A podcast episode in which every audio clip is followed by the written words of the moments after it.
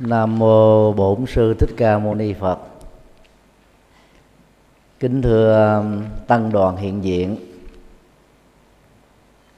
Kính thưa um, lãnh đạo quỹ đạo Phật ngày nay và tất cả um, các Phật tử học viên, lớp giáo lý Bát Chánh Đạo tại chùa Giác Ngộ.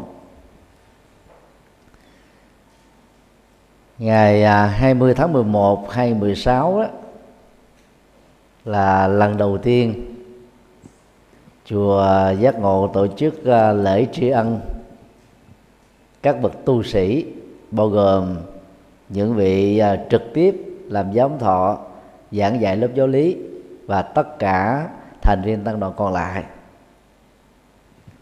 Thì ngày hôm nay đó thì à, à, trên toàn quốc các trường học từ à, mẫu giáo cho đến đại học các trường đạo từ à, thiên chúa giáo cho đến đạo phật đều à, tổ chức một cách trọng thể lễ tri ân dưỡng công lao mà các thế hệ thầy cô giáo đó đã truyền trao tri thức lập nghiệp.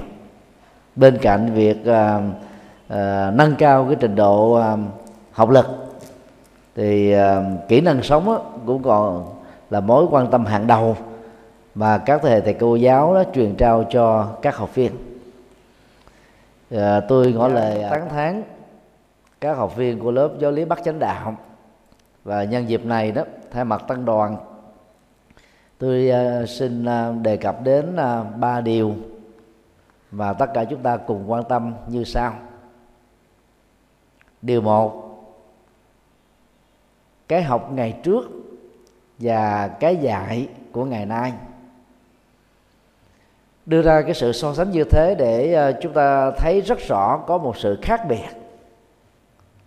Theo chiều hướng tiêu cực á, như là một sự uh, tiến triển từ uh, quá khứ đến hiện tại và nền giáo dục uh, tại nước Việt Nam ngày càng được tiến bộ và nền giáo dục Phật học đó ngày cũng được uh, tăng tiến. Hiện nay thì uh, số lượng uh, các tiến sĩ tại Việt Nam đó vẫn còn rất thấp so với các quốc gia trong khu vực.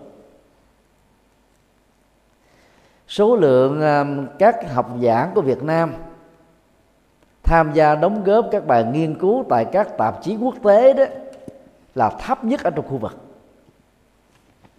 Như vậy đó, dầu đã có một cái bước tướng tiến triển khá dài, chúng ta vẫn còn ờ, thua rất xa với những gì mà các nước bạn đã đạt được. Điều đó cho thấy chúng ta cần phải à, cải tiến nhiều hơn nữa về à, phương pháp dạy và học và tái cơ cấu toàn bộ chương trình giáo dục từ à, mẫu giáo cho đến đại học. Nếu không làm như thế đó một cách toàn triệt nền giáo dục Việt Nam vẫn tiếp tục đó là đi uh, tuột hậu so với nền giáo dục của thế giới. Trong thời kỳ mà đất nước Việt Nam trở thành thuộc địa đó thì việc à, dạy và học rất nhiều khó khăn. Chúng ta chủ yếu là đáp ứng được cái cái kiến thức của chữ nghĩa. Và xa nữa đó là lập lập nghiệp thôi. Chứ đưa đi sâu vào cái lĩnh vực để giúp cho những người đó là tốt nghiệp, cử nhân, thạc sĩ, tiến sĩ, hậu tiến sĩ đó, thể trở thành những nhà nghiên cứu hàng đầu. Trước nhất là của khu vực và sau đó là trên thế giới. Còn trong Phật giáo đó thì cái dạy học á, của thời xưa và ngày nay nó, nó khác nhau nhiều lắm. Trong thời kỳ pháp thuộc đấy, phần lớn các tu sĩ mình bị mù chữ Phật pháp. Trình độ tế học đó, thì à, đa đa phần là, là dưới lớp 12 cho nên Phật giáo nó rơi vào cái khủng hoảng um, tri thức. Đó là thiếu các vị tăng ni tài để truyền bá đạo Phật một cách hữu hiệu cho những người tu học Phật các bậc cao tăng um, trong phong trào chấn hương Phật giáo Việt Nam đã đi đầu trong vấn đề giới thiệu nền giáo dục Phật giáo vào trong học đường và thành lập những trường uh, Phật học để xóa nạn mù chữ trong giới tu sĩ. Và từ đó đó, các tu sĩ này đó mới xóa nạn mù chữ Phật pháp ở Phật tử tại gia. Thoát khỏi mê tín dị đoan, xóa bỏ được nỗi sợ hãi, từ đó đó mới trải nghiệm được hạnh phúc bây giờ và tại đây. Thời à, sư ông à, chủ trụ trì chùa giác ngộ tức là thầy của tôi học Phật pháp đó thì lúc đó trưởng lão hòa thượng thích thiện hoa đó giảng dạy chính yếu là bộ phật phổ thông và học thuộc lòng. Các bậc thầy à, sau khi học thuộc lòng á mới dùng cái cái cái, cái năng lực kiến của mình diễn đạt lại những bài Phật pháp đã được học ở trường lớp. Và nó đã mở ra một cái phong trào là cải cách Phật học đó rất là lớn rồi nhưng mà bên cạnh những cái nỗ lực cải cách cái nền Phật học đó, thì vẫn còn rất dày đặc trên toàn quốc. Chương trình dạy Phật học chủ yếu là bằng chữ Hán thôi. Sau thế hệ của thầy tôi vài chục năm cách đây ba thập niên đó, thì khi tôi học Phật pháp là cũng học bằng chữ Hán thôi.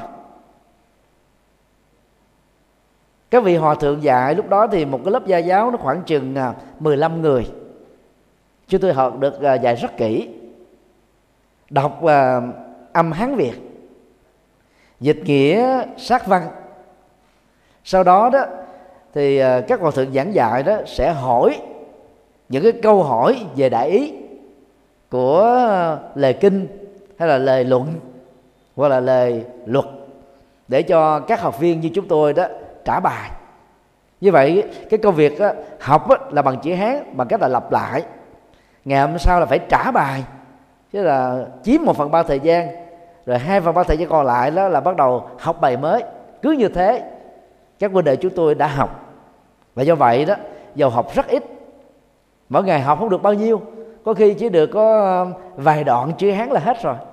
Nhưng mà nhờ thế đó, nhiều khi bỏ qua ba chục năm, tôi không đụng đến chữ hán, tôi vẫn có thể đọc được, viết được, dịch được và thậm chí có thể trước tác thi ca bằng chữ hán được. Đó là giờ học kỹ. Thì các trường Phật học lúc đó chỉ đào tạo uh, uh, gia giáo. Và tại chùa giác ngộ chúng ta đó là được uh, uh, giáo hội lúc bấy giờ tuyển chọn làm nơi đào tạo lớp sơ cấp Phật học. Và hiện nay đó những vị xuất thân từ cái lớp sơ cấp Phật học này đó có vị làm trưởng ban trị sự của Phật tỉnh thành có vị là làm đạo ở nước ngoài có vị là lãnh đạo các ban ngành chuyên môn của giáo hội. Cho nên đó cái giáo dục đó, nền tảng Phật học đó, được xem là vững chắc nhất. Vì thiếu nó đó chúng ta không thể xây dựng một cái tòa lâu đài Phật giáo ở trên cao được. Cho nên học Phật pháp và căn bản và vỡ lòng là rất cần thiết. Người xuất gia khi vào chùa đang à, tập sự hoặc là đã làm sa di hoặc là là sa di rồi đang nỗ lực để làm thầy thì cũng đều phải trải qua các lớp Phật học như các Phật tử bây giờ đang học. Cách học ngày nay tiến bộ hơn. Chúng ta học bằng à, tiếng Việt dễ hiểu hơn diễn đạt một cách rộng rãi hơn. À, nhà giáo thì à, à dùng à, à, phương pháp và kỹ thuật số để giảng dạy. Chẳng hạn như là dùng à, máy phóng ảnh. Con chữ giảng ra thật là to để chúng ta có thể nhìn thấy, ghi chép được, thâu băng được, về nghe lại. Cái gì nó không hiểu thì hỏi liền ngay lập tức. Cái nên phương pháp như thế nó nó tiến bộ hơn ngày xưa. Và do đó đó, các học viên phải cam kết với chính mình rằng là tôi sẽ không làm phụ lòng người đã giảng dạy Phật pháp cho tôi. Thì bằng cách học đó đó, các quý Phật tử lần lượt sẽ trở thành là những người nắm bắt được tư tưởng Phật học và trở thành cánh tay nối dài để truyền thông chất Phật mà mình học được từ lớp học. Nếu mà không làm được như thế đó, thì à, vẫn còn đó một cái khoảng cách rất lớn giữa thầy dạy học và người tiếp nhận Phật pháp. Điều hai, vai trò của nhà giáo. Trong lời dẫn của mc đó, chúng ta có nghe đến một cái đoạn đề cập rằng đó là thầy giáo là người đưa đò thầm lặng hành lý mà thầy giáo ờ, chuyên chở trên chuyến đò của mình đó là những con chữ. Và học trò đó dầu ở cấp bậc học nào đó ngồi trên chiếc thuyền đó được thầy giáo đưa qua sang sông và mở rộng hơn đó chúng ta có thể suy luận rằng là à, trải qua những cái lớp học sau lớp 12 cử nhân thạc sĩ tiến sĩ nhiều người học trò để trở thành đó là quan to chức lớn thành công đỗ đạt nhưng mà người lấy đò đó vẫn tiếp tục cái công việc ở bên bến đò của mình ngày xưa.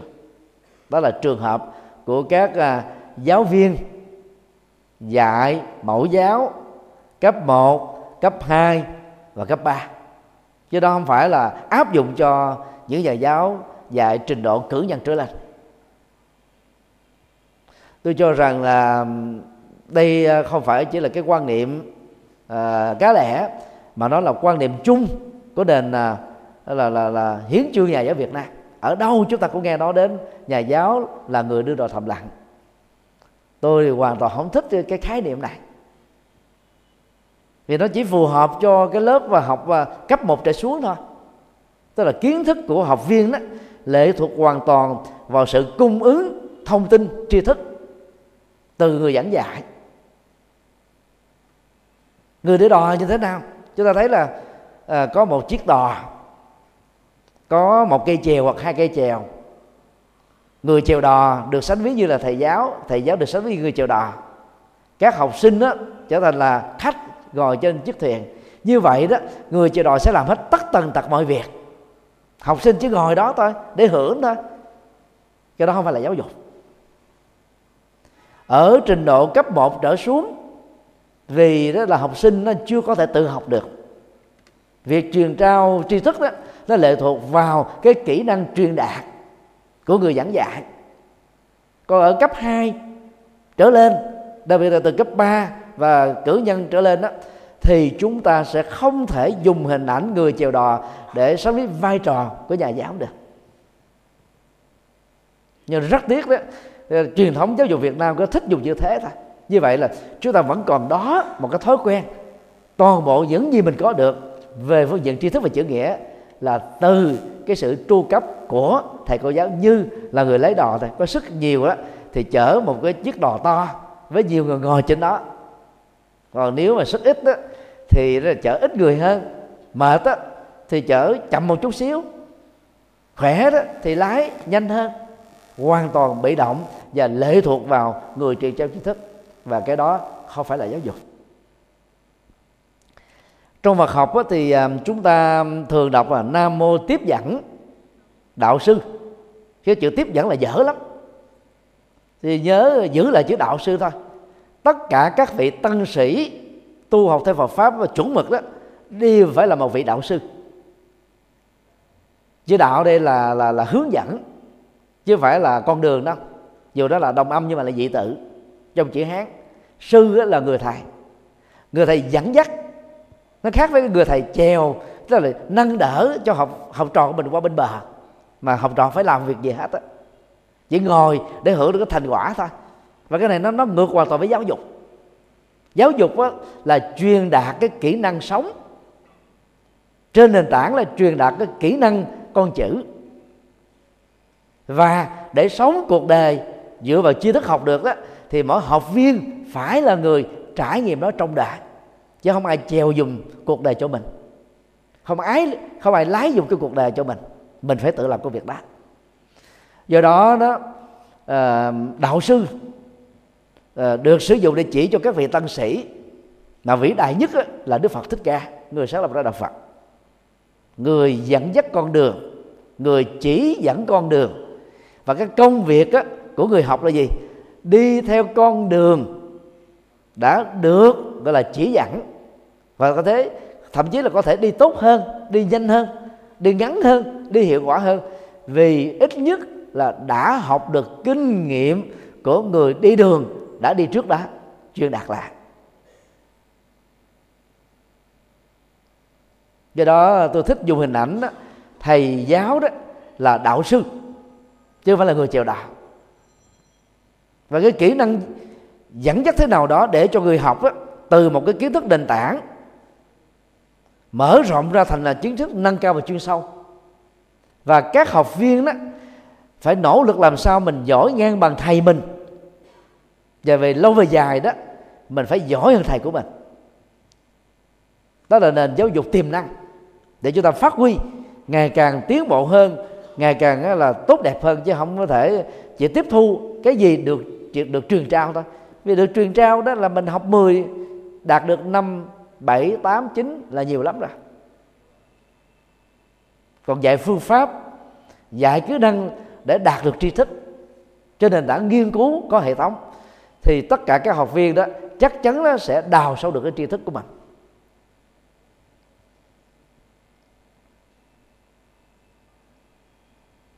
Do đó vai trò đạo sư của các vị tăng sĩ là rất lớn là điều này tôi um, nói rất nhiều ở trong các buổi giảng. Rằng là một vị tăng sĩ thời hiện đại đúng tinh thần Phật dạy đó phải là một bác sĩ về tinh thần. Chỉ cần nhìn và nghe vài câu các phật tử nói chuyện với nhau thôi. Mình biết là nỗi khổ niềm đau của phật tử đó là đang bị dướng kẹt ở chỗ nào. Nguyên nhân gốc rễ của nó là cái gì? Và mình đủ sức để cho cái to thuốc hướng dẫn cho cái người đó thoát ra khỏi cái cái dướng mắt này. Vấn đề còn lại đó là là phật tử đó, người ta có chịu là uống cái to thuốc đó bằng cách là thực tập nó hay không thôi nếu đức phật còn sống, ngài cũng không thể làm thế công việc cho chúng ta. Ngài cũng không thể ban sức khỏe cho chúng ta. Ngài cũng không thể là dùng cái thức bản của tề thiên đó là đẩy chúng ta tới cái mục à, mục đích cần đến. Chúng ta phải tự đi ngài chỉ được, ngài dẫn dắt ta. Và đó là cái vai trò của nhà giáo đích thực. Kinh pháp cú à, có bài kệ nói rất rõ về về ý nghĩa này từ đức phật. Trong đại dương luân hồi, các con hãy tự mình lội vào bờ giải thoát. Trong bóng đêm là khổ đau, mỗi người hãy tự mình thắp đuốc lên bờ đi. Đức như lai chỉ là bậc đạo sư trên nguyên tắc ta. Là người dẫn đường đúng nghĩa ta chứ không đi thế con đường. Do đó um, tất cả các học viên nên xem á, người hướng dẫn Phật pháp với mình. Ở đây trong lớp giáo lý bát chánh đạo là thượng tọa đồng trí. Trước đây thì có thêm đại đức minh chánh. Về sau có thể có thêm những vị thầy khác hoặc là bất cứ một lớp học nào. Thì thầy của mình cũng chỉ là người dẫn đường thôi công việc chúng ta là học Phật pháp, tiêu thụ Phật pháp, ứng dụng Phật pháp, truyền đạt Phật pháp để giúp cho những người đó, tức là kém may mắn hơn mình, đi sau mình đó cũng được may mắn như mình.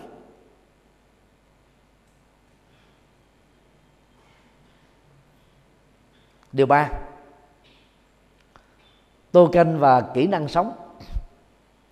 Trong kinh tạng Bali, Đức Phật có đề cập đến hình ảnh và đặc biệt là trong kinh pháp cú hình ảnh đó được mô tả như thế này là có một tô canh.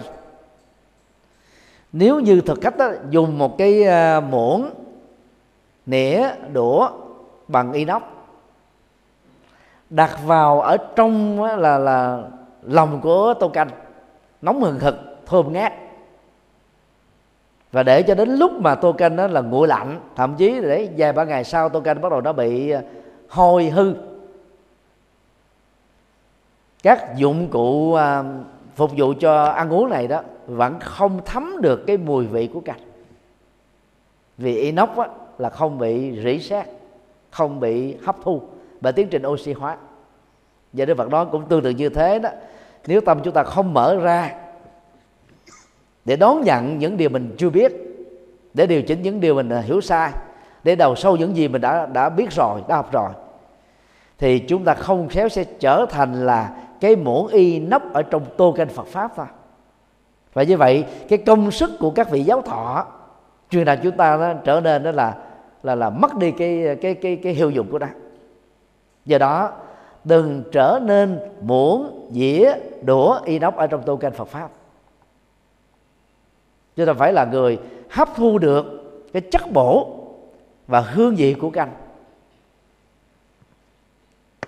Muốn như thế đó thì học Phật không phải là để tích tụ tri thức mà đi đối đáp với mọi người, để khoe rằng là mình có kiến thức là là giỏi ra hơn người khác.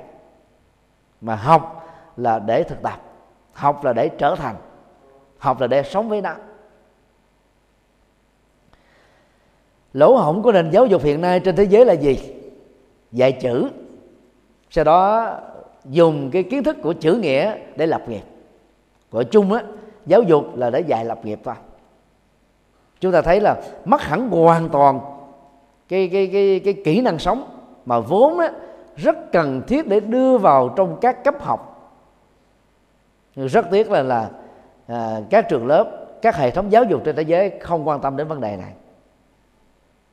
Có nơi vẫn còn may mắn là đưa cái môn đức dục tức là giáo dục đạo đức vào trường học nên đó là một phần đó, hình thành ra cái kỹ năng sống của học trò học viên sinh viên. Nhưng mà ở nhiều nơi chẳng hạn như Việt Nam sau năm 1975 cho đến cách đây khoảng 10 năm đó thì môn đó bị mất hẳn ở trong nhà trường. Từ đó nó dẫn đến đó là cái tình trạng đó là là, là, là tội phạm hóa và trẻ em quá tội phạm.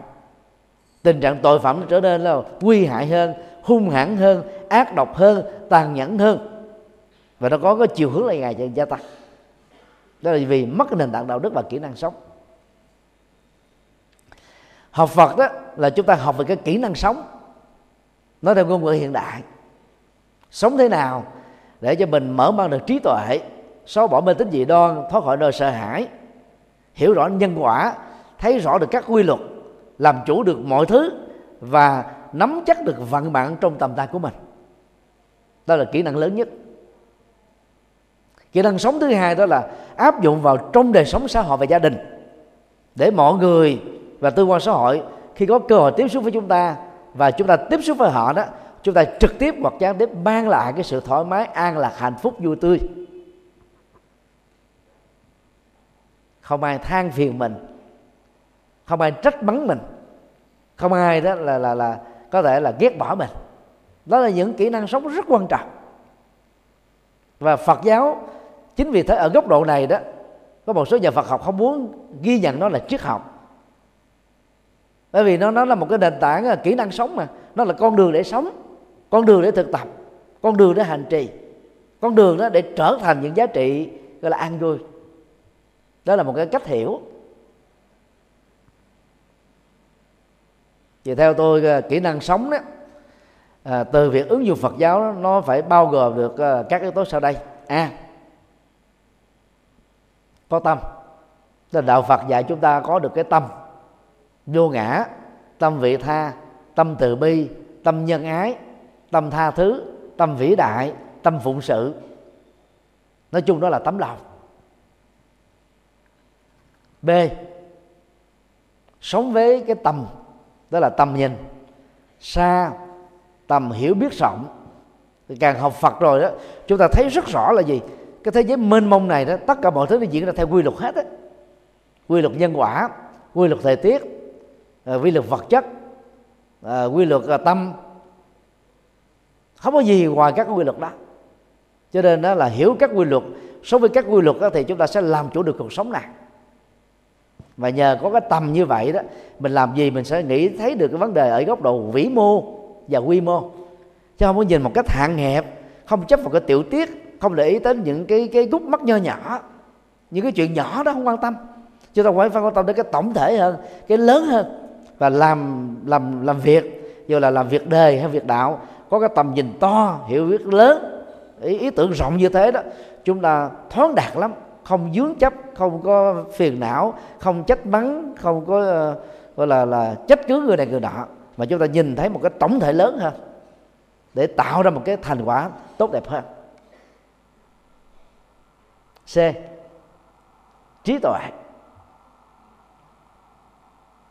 Nhờ à, học Phật pháp, một hình thức của văn tuệ, tức là tuệ giác phát sinh nhờ chúng ta đọc nhiều chân lý Phật, tuệ giác Phật, đạo đức Phật, tri thức Phật, chất Phật. Cho nên là chúng ta mở rộng được cái sự hiểu biết về tầm nhìn thế giới quan, nhân sinh quan, xã hội quan và lối sống. Do đó nơi nào có lớp giáo lý nơi nào có thuyết giảng. Nếu không trực tiếp đi đến nghe được thì quý vị nên nghe lại trên trang mạng. Ngày nay thời kỹ thuật số chúng ta được uh, truyền trực tiếp. Chúng ta có thể nghe lại nhiều lần. Nó khác với thời xưa. Cho nên sự mù chữ Phật pháp đó, nhờ đó cũng được là tháo mở dần kết thúc dần xóa bỏ dần. Đến lúc nào đó kết thúc trọn vẹn như vậy là nghe Phật pháp học Phật pháp hành Phật pháp á, chúng ta sẽ tăng trưởng được trí tuệ.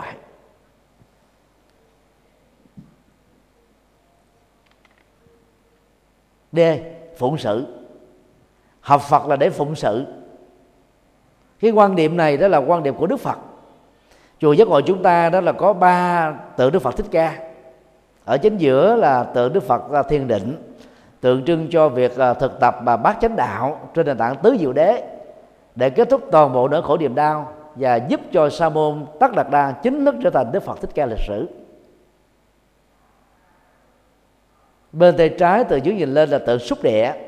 Theo phật giáo nam truyền đó là thời khắc tại cội bồ đề đạo tràng. Ba ngàn tam thiên đại thiên thế giới chứng biết được sự giác ngộ lịch sử của đức phật thích ca chứ không phải là một cái quyền thoại. Còn theo phật giáo đại thừa đó thì nhập thì, thì, thì xúc địa có nghĩa là tiếp xúc trái đất. Mà hiểu theo nghĩa triết lý đó đó là đi vào cuộc đời. Sau khi giác ngộ đức phật đã đi vào cuộc đời với 49 năm hoàng chân lý truyền đạo đức nói theo đại thừa và 45 năm nói theo Phật giáo Nam truyền. Sự nhập thế của Đức Phật Thích Ca khó có thể tìm thấy bất kỳ một nhân vật sáng lập tôn giáo nào bằng một phần mười, chứ đừng nói gì là tương đương. Về phương diện này, Đức Phật Thích Ca xứng đáng ngồi riêng một chiếu để được phụng thờ. Bên tay phải từ dưới nhìn lên đó là tượng Đức Phật chịu pháp luôn. tức là vào cuộc đời, độ sinh đó bằng là phương pháp tứ thánh đế. Thừa nhận khổ đau, truy tìm nguyên nhân, trải nghiệm hạnh phúc và thực tập bằng con đường bát chánh đạo bao gồm đạo đức thiền định và trí tuệ. Rất tiếc đó là tại miền bắc người ta ngộ nhận á, là ba tượng này của một đức phật thích ca với ba ấn tướng trở thành là phật tam thế gọi chung là tam thế. Rồi phật hiện tại phật quá khứ phật vị lai. Còn ở trung quốc và những nước ảnh hưởng từ truyền thống phật giáo này đó thì ta giữ lại tượng đức phật thiền định thôi chứ lo tu rụt tu rị ít có nhập thế phụng sự dân sinh. Đang khi đó toàn bộ triết lý của đức phật đó nó là nhập thế xã hội. Ở một góc độ nào đó nó còn bao gồm luôn nhập thế chính trị. Nhưng mà rất tiếc là do vì làm đạo theo kiểu tu rụt tu rị đó là phần lớn các tông phái của Trung Quốc nói chung và các tông phái tiêu biểu của Trung Quốc nói riêng như là Thiền tông, Tịnh độ tông, Mật tông đó chỉ nhấn mạnh đến cái việc tu ở trong chùa thôi. Phật tử quần chúng đó muốn hiểu Phật pháp phải đến chùa. Còn tăng sĩ đó là, là yếu kém trong việc năng động tức là ra ngoài xã hội là tiếp xúc quần chúng để giúp cho quần chúng giác ngộ được chân lý và sống tốt. Ngày xưa thì đức phật mỗi ngày đi uh, thiền hành mượn cái cái cái phương tiện hành khất để tạo nhân duyên tốt cho phật tử cúng dường. Và nhân cơ hội đó đức phật mới truyền bá chân lý. Chứ đức phật không ngồi ở chùa một mình này, rất năng động. Và lục ba la mật tức là sáu pháp nhập thế của bồ tát đạo đó, chúng ta thấy là bắt đầu từ cái lòng từ bi và kết thúc ở trí tuệ. Rất là ấn tượng. Ờ, các phật tử phải phải thấy rất rõ là là cái cái kỹ năng sống của chúng ta là gì? Phải bắt chước các vị tân sĩ nhập thế phụng sự. Đến bây giờ vẫn còn rất nhiều các vị tân sĩ. Và phật tử tại gia cứ nghĩ rằng là tu là gì? Niệm phật, tụng kinh ngồi thiền, bái sám, ở trong chùa, chấm hết. Không có phụng sự. Và có nhiều trường phái phật giáo coi là cực đoan đến độ đó là cấm không cho tu sĩ làm từ thiện đó. Đó khi đức phật dạy bố thí, là yếu tố đi đầu của bồ tát đạo. Mà không làm từ thiện này làm sao mà mở cửa ngõ cho quần chúng tiếp tiếp cận với đạo phật được? Lạc hậu đến thế, sai lầm đến thế. Mà là đã trở thành truyền thống rồi ở một số trường phái phật giáo rồi. Và từ đó đó, nhiều phật tử nghĩ rằng là tu sĩ nào mà còn đi làm từ thiện, còn đi làm phật sự, còn tổ chức sự kiện, còn làm các công việc văn hóa phật giáo, đó là là còn vọng duyên, còn phan duyên, còn đi vòng ngoài, hết sức lầm lạc. Vì những quan điểm đó sẽ đẩy đạo phật vào ngõ cụt. Và điều đó không có trách gì nho giáo đã từng tấn công phật giáo là gì? Thầy chùa là ngồi mát ở bát vàng không có lao động. Thời kỳ sau chủ nghĩa đó nhiều người theo triết học Mark Lenin đó đã ngộ nhận cho rằng là gì? Tu sĩ là đó là gây trùng rễ con mặt xã hội. Không có lao động tay chân. Họ cứ nghĩ đơn, đơn giản lao động là lao động tay chân chứ họ không hiểu được lao động trí óc lao động đạo đức lao động tâm linh. Đó những loại hình lao động có giá trị rất cao cấp. Và rất may đó là những cái ngộ nhận như thế là dân già đã được vượt qua bằng những cái sự chuyển nghiệp về nhận thức. Do đó đó, với bốn cái cái cái phương diện kỹ năng sống đó, các quý phật tử đó phải làm gương rằng đó, ở trong nhà của tôi, ở nơi tôi làm việc, trong các mối quan hệ xã hội mà tôi giao tế đó, tôi phải là một phật tử thuần chất phật. Nó thấm trong người của mình. Ai nóng tính thì nỗ lực đó là vượt qua nóng tính. Ai tham lam đó là kết thúc lòng tham. Ai si mê mê tính dị đoan đó thì nên đó là giả từ đó ai cố chấp nó trở nên là quan hỷ tùy hỷ. Ai xúc cảm nhiều đó thì nên phát triển trí tuệ để làm chủ bản thân mình. Tức là mình phải chứng minh mình là có những cái tiến bộ từ việc tu học Phật. Và đó là kỹ năng sống rất là có giá trị. Kính thưa ờ, tất cả các học viên lớp uh, giáo lý bác chánh đạo đó đã kéo dài gần 2 năm. Từ à, giai đoạn chùa đang trùng tu tới bây giờ tới là điều kiện tương đối là đầy đủ. Nó sẵn sàng để phục vụ cho các phật tử. Nhưng mà qua báo cáo đó, thì à, thời điểm cao đó là được trăm năm chục người. Như những ngày mà mưa do dông lớn đó, thậm chí là có mưa lớp thớt thôi. Số lượng còn lại trăm có khi năm chục có khi hai chục. Đó là điều rất là yếu ớt. Chúng ta có áo mưa nè. Chúng ta có các phương tiện để mà trú mưa. Thì những cái cơn mưa như thế nó đâu có ảnh hưởng gì đến cái việc học đâu. Mà đang khi đó người giảng dạy bỏ công sức ra không tiếc nuối cái, cái cái công sức và sức khỏe của mình. Mà người đi học là yếu như thế. Mà học hoàn toàn miễn phí chứ. Chứ phải học mà tốn tiền đâu cái gì miễn phí đâu lúc nó không quý. Ở nước ngoài đó à, đặt lại đặt ma mà đi thuyết giảng đôi lúc vé phải bán 300 đô. Mà bán trước một năm mua chậm là không có chỗ. Chậm chân á, thì hết mà nhanh chân mới còn. Còn các lớp giáo lý ở nước Việt Nam chúng ta là thường là miễn phí. Thì là lúc là học viên không có quý trọng. Chúng ta phải quý trọng chánh pháp để mà là lắng tâm nghe có mặt trong lớp học là mình không có nói chuyện. Không lơ đễnh, không để tâm mình đi du lịch chỗ này chỗ nọ. Thì mình mới khắc sâu được. Học kỹ, thì bước ra khỏi phòng học là chúng ta nhớ rồi. Về nhà không cần học bài. Còn mà học trong lớp không kỹ rồi, về nhà học bài hoài nó cũng quên.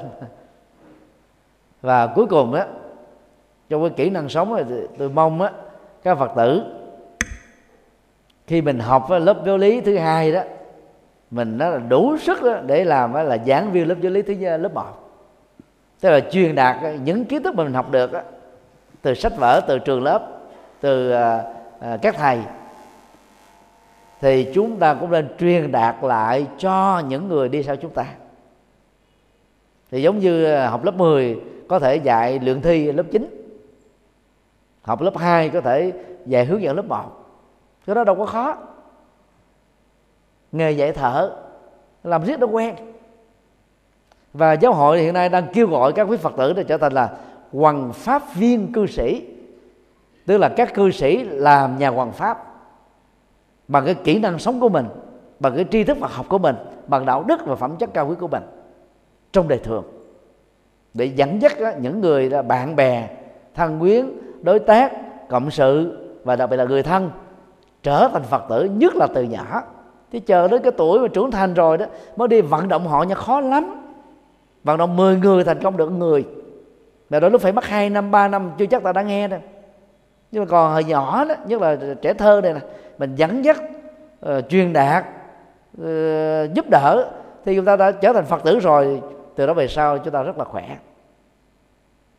Thì rất mong à, uh, các quý phật tử học lớp giáo lý bát chánh đạo tại chùa giác ngộ đều trở thành các hoàng pháp nhân cư sĩ như giáo hội đang trông đợi. À, thay mặt cho à, bổn tự chùa giác ngộ à, tôi à, tri ân và có lời tán dương thượng tọa đồng trí người đã dày công à, hướng dẫn lớp giáo lý bác chánh đạo. Không phải ai cũng làm được công việc đó. Một công việc á, rất là thầm lặng nhưng mà giá trị rất lớn. À, tôi thì có cái nguyện vọng này từ lâu nhưng mà việc phật sự đó nó buộc phải đi à, hết chỗ này đến chỗ nọ. Có muốn ngồi yên à, như thượng tọa đồng trí để giảng dạy cũng không thể được. Rồi rất mong các quý phật tử à, nhân được cái thiện duyên này đó là biến mình trở thành một người đó là hiểu sâu Phật pháp để trở thành những Phật tử lão thành như là à, cư sĩ tâm minh linh thám chánh trí mời thọ truyền à, võ đình cường à, tống hồ cầm minh chi trần tuấn mẫn à, nguyên giác phan tấn hải tâm diệu vân vân. À, và nhiều vị cư sĩ lão thành khác. Chúng ta còn quá ít các vị tri thị cư sĩ trí thức.